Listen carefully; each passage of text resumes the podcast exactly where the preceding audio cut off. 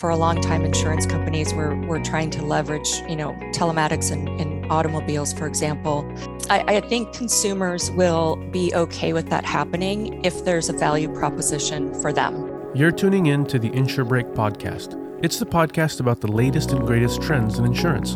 I'm your host, Ash, and I invite you to join us as we interview experts and executives in insurance, covering innovative practices, technology advancements, and insight into the future of insurance. This podcast is sponsored by Zelros. Zelros is an A I software solution for insurance to hyper-personalize the customer buying experience with insurance recommendations across all channels, boosting client acquisitions, cross-sell, and upsell. In this episode, we sit down with Satish Weber, Executive Vice President and Head of Sustainability at Capgemini. Capgemini is a global leader in partnering with companies to transform and manage their business by harnessing the power of technology. The group is guided every day by its purpose of unleashing human energy through technology for an inclusive and sustainable future. It is a responsible and diverse organization of over three hundred twenty-five thousand team members in more than fifty countries. With its strong fifty-five-year heritage and deep industry expertise, Capgemini is trusted by its clients to address the entire breadth of their business needs, from strategy and design to operations. Fueled by the fast-evolving and innovative world of cloud, data, A I, connectivity, software, digital engineering, and platforms. Listen in to this episode to learn about trends in sustainability and how that impacts insurance buyers and businesses, telematics, and how it can be used as a powerful tool for insurance companies to better serve their customers, and how people are helping break down the gender inequality barriers to move toward a more diverse, equal, and inclusive environment in the insurance industry. Be sure to stick around until the end to get the full scoop. We are joined today by Satish Weber, Executive Vice President and Head of Sustainability, Financial Services at Capgemini. Satish, thank you for being with us today. Thank you for having me. It's a pleasure to be here. Can you give us a little bit of insight into your background? What is your current role? Like, what do you actually do at Capgemini? Yes. So I've been working at the intersection of uh, of technology and insurance for the last twenty-five years or so. I joined Capgemini about five years ago and uh, currently lead our sales and go-to-market uh, for the insurance business across North America and the U K. And I've recently added the role of Chief Sustainability Officer for our financial services uh, business globally to my responsibilities. You know, when I say sustainability or sustainable business and financial services, what comes to mind? What does that mean to you? Yeah, sustainability to me, and, and actually to Capgemini as well, means creating a greener planet and a better future and applying technology to be able to do that. Um, as an organization, Capgemini has a target of becoming a carbon neutral business by twenty twenty-five and to help our clients save ten billion tons of C O two by twenty thirty. For financial services specifically, I think sustainability has two lenses. Uh, one, you know, insurance companies and banks uh, becoming carbon neutral enterprises through more sustainable operations, sustainable I T, et cetera. But number two, I think financial services has a very unique ability to be a leader in driving change across society through more sustainable practices in underwriting, lending, portfolio management, risk management, and claims. Interesting. I mean, it just, I mean, this might sound a little naive, but I'm just, I was always curious. Financial services sector uses a lot of C O two. I mean, they emit a lot of C O two. Is it just the facilities or? Yeah. It's, so financial services, you know, are, do not have big, large carbon footprints like manufacturing, for example, but they do, they do have a carbon footprint, and through things like moving to the cloud, Uh, and closing down data centers by using less paper. You know, insurance companies, banks, credit card companies all use a lot of paper, and cutting down on that, you know, saves, creates a more greener future. I think the bigger opportunity, though, as I said, for financial services companies is being able to drive um, more resilience as a, and a more sustainability throughout society through their core business and by transforming their core business. I guess, how how do you feel like insurance relates to that? Or what role does insurance uh, play in, in sustainability, do you think? Well, insurance plays a really critical role because insurance is, is insurance companies are the one that are going to cover all of the losses that will result and that are resulting in more climate-related catastrophes. I mean, twenty twenty-one, you know, in the U S alone, uh, claims from catastrophes topped one hundred billion dollars. Um, and that's, you know, that those are claims that insurance companies uh, need need to pay. So insurance companies, you know, it's up to them to protect people's lives and people's properties and investments. And it's important because it's, you know, it's good business as well. Society and regulators are demanding more, and fast movers in this space are going to have a competitive advantage. You know, I think insurance companies can help better predict, prepare, and recover from climate-related event, events, and they can encourage the proactive adoption of sustainable practices and products. Um, they can offer incentives that drive preventative behaviors and, and more sustainable behaviors through their customer base. And I know you said, you know, uh, through technology, technology plays a role. Obviously, it's important. But more specifically, what when you say technology is important in helping, you know, you become more sustainable, what do you, what do you mean specifically by that? Well, I think there's a number of ways a, a number of ways that technology plays a role. Um, you know, for example, data is going to play a really critical role. Um, there'll be more data. There'll be different types of data from sensors, from you know different im- sources of imagery, et cetera. Um, if you think about the changing weather patterns uh, in the world, you know. Insurers rely on past models to create pricing models and risk models for today. And those models are, with the with the changes in climate, those models are, you can be less reliable than they've been in the past. So insurance companies are going to have to rely on data more and more from different sources, from new types of sources, to be able to create those risk models. And those risk models will help appropriately price these new types of risks, but also potentially predict events and enable people to react more proactively. Uh, if you think of digital technologies, digital technologies can help drive a better experience um, across prevention to recovery from a catastrophic event. Um, cloud, as I've already mentioned, can help drive reduction in carbon footprint for organizations, and A P Is can help drive a more open ecosystem of partners for insurance companies, data partners, service partners, et cetera, to help them wholly restore their customers after an event. Ah, so it sounds like real-time data is going to be more and more important. Yeah, real-time data. And like I said, new sources of data, more data, m- more unique data. Um, it's it's the the future of big data is, is going to be huge. In fact, you know, we, we believe uh, so strongly that technology is going to have such a big part to play within insurance that our annual World Insurance Report this year, which will be released in May, focuses exactly on how technology can help insurers drive a more sustainable and resilient future. Now kind of segue to telematics, right? So what, what is telematics insurance? Yeah, telematics really simply is just the gathering and use of data from a variety of sensors in vehicle and vehicles, equipment, homes, and you know using that data um, to be able to you know. The, uh, the, the most obvious example maybe is the data collected from your car around, um, you know, how much you drive and, and using that for a pay-as-you-go type of auto insurance.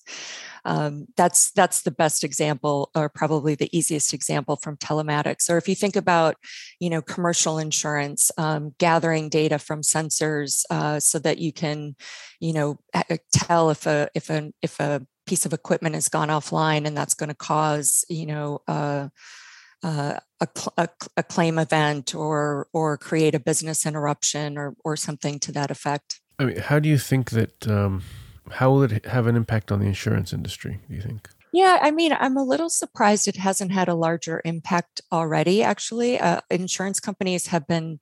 have been thinking about this and testing this technology for a long time. And I think they've really struggled in terms of, you know, kind of what to do with this technology and how to turn it into a value proposition that, um, you know, creates value for their customers, but also creates value for them. Um, but I do sense um, in the last, you know, year, one or one to two years, a real increase in focus and level of maturity. And I think, you know, the best case for the insurance industry in, in using this technology is to, I think there's an opportunity to shift the entire value proposition within the insurance industry. Um, today, insurers are really kind of considered providers, meaning, you know, if you have a loss, they will you know, pay you back after after you file your claim, and they'll cover you for that loss. I think there's an opportunity for them to move more into a partner protector type of role, which is, I will help you avoid or minimize loss by leveraging, you know, this technology and this data. Um, for example, you know, a sensor in, in your home, or uh, we were just actually talking about, you know, sustainability, um, leveraging sensors to proactively warn customers of, I don't know, for example, a wildfire, and helping them prepare their home, um, protect their possessions, protect their family's safety before that fire, you know, reaches them, um, and then, you know, helping them recover um, in the event that it that it does impact them. Yeah, you know, one thing I'm just kind of thinking about now is, um, are consumers, do you feel like they're okay with that? Like having so much, like knowing that so much data on them is being collected. What does it mean for consumers? Like, well, I think that's I think that's really been a struggle. And you know, for, for a long time, insurance companies were were trying to leverage, you know, telematics and, and automobiles, for example, as a as an input to pricing. And you know, people have kind of self-selected uh, into those programs. Um, although they will put a sensor in their car and, you know, let you use that for pricing only if you're a really good driver and a really careful driver, right? Um, I, I think consumers will be okay with that happening if there's a value proposition for them. Um, and I think that, that that value proposition, as I said, is, is one of, you will help me prevent loss and help me protect myself. You'll help me mitigate loss and keep my, you know, my family, my possessions, my investments safe. Yeah, or even, you know, one that I was thinking about was, you could even just, with every data point or sensor, maybe there could be like a little bit of a discount on the insurance rate. That would be, that would probably drive, they're probably okay with that. Yeah, that, that has that has been uh, that has been used, at least in auto insurance. Um, it, you know, in in business insurance, we've seen. Um, We've seen a little bit more uptick of this in large commercial, where, you know, the sensors and equipment can, and maybe because it's not at such an individual level, but it can really, you know, alert you to a, a, an issue that will cost the business money, um, and, and potentially create a risk. So there's been more adoption there, and I think you just have to create those use cases where it's, you know, It, it creates value for consumers at a personal level as well. You know, I kind of want to segue a little bit into female leadership in insurance. Obviously, you know, women are still largely underrepresented in the insurance industry. What has been your personal experience and journey as a female leader in a male-dominated sector? I think I've probably been very fortunate throughout my career. I've had fantastic mentors, both male and female. Um, I have never had the experience, you know, of Of feeling like I was passed over for something overtly because I'm I'm a woman. Um, I have observed this um, happen to other people, unfortunately. I think my experience, and and probably other women have felt this as well, is it's a it's a little bit more subtle um, when you're working in a male-dominated industry. I think you miss out on some of the informal networking, um, and you know, kind of where the the additional context and relationship building and informal discussions and decisions, you know, really get made. Um, and I think, you know, you aren't maybe listened to as quite an authority or an expert as a leader, um, as a man when he speaks. I mean, I've been in meetings before where I've, I've, you know, kind of set a direction, and I've had people in the room, you know, look to a man in the room just to see that he's going to agree with me, um, and that that is what we're in fact going to do. Um, I do think that it's it's I do think it's getting better, um, it, and I, I have a couple of reasons why I think that. But I, I think just the fact that we're talking about it today means that, you know, there's there's an increased awareness, and there's an increased um, sense of urgency about, you know, getting a more diverse talent set, especially at a leadership level. Yeah, I mean, I guess what can people do to help accelerate that? I mean, as people are moving through the talent pipeline and getting into more senior leadership roles, what would you, you know, maybe give some advice to your peers, or how can males be an ally to make that happen faster? Yeah, so that's a great question. Um, you know, I think for women, I, I think, you know, this, it sounds so obvious, but you just, you have to keep showing up and keep speaking up and be assertive and be consistent. I, I think that men can help. And, and actually I was, I was just so encouraged. I recently did a roundtable um, for some new joiners uh, to Capgemini in our Chicago office, and it was it was on International Women's Day, so gender equality was was kind of the topic of the day. And first of all, it was um, there was about a fifty-fifty uh, gender uh, split between the attendees, which I think in the past I've attended a lot of, you know, International Women's Day events, and it's been, you know, ninety percent women, if not more.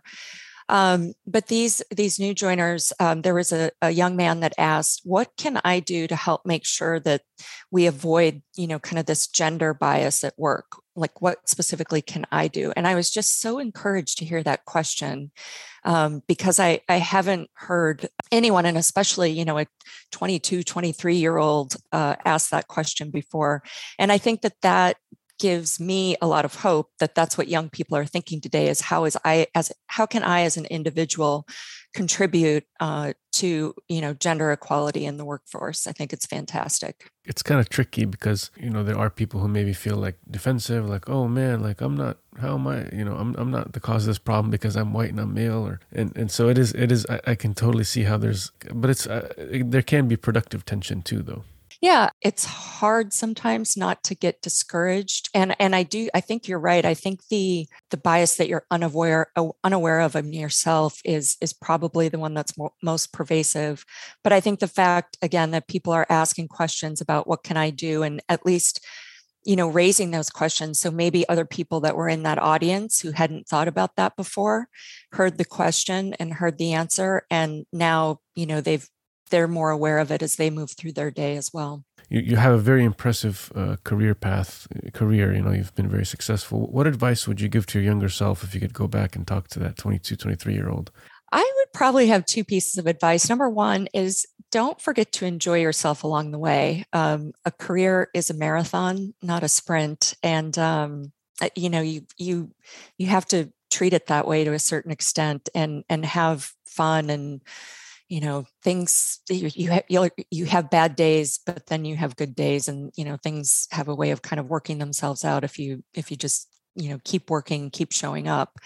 Um, I think the other thing I would probably tell my younger self is don't be afraid to move on. I, I mean, there are situations where if you work harder or smarter, um, you know, that situation will get better. There are also situations that just for whatever reason are not going to work out for you, and I think I.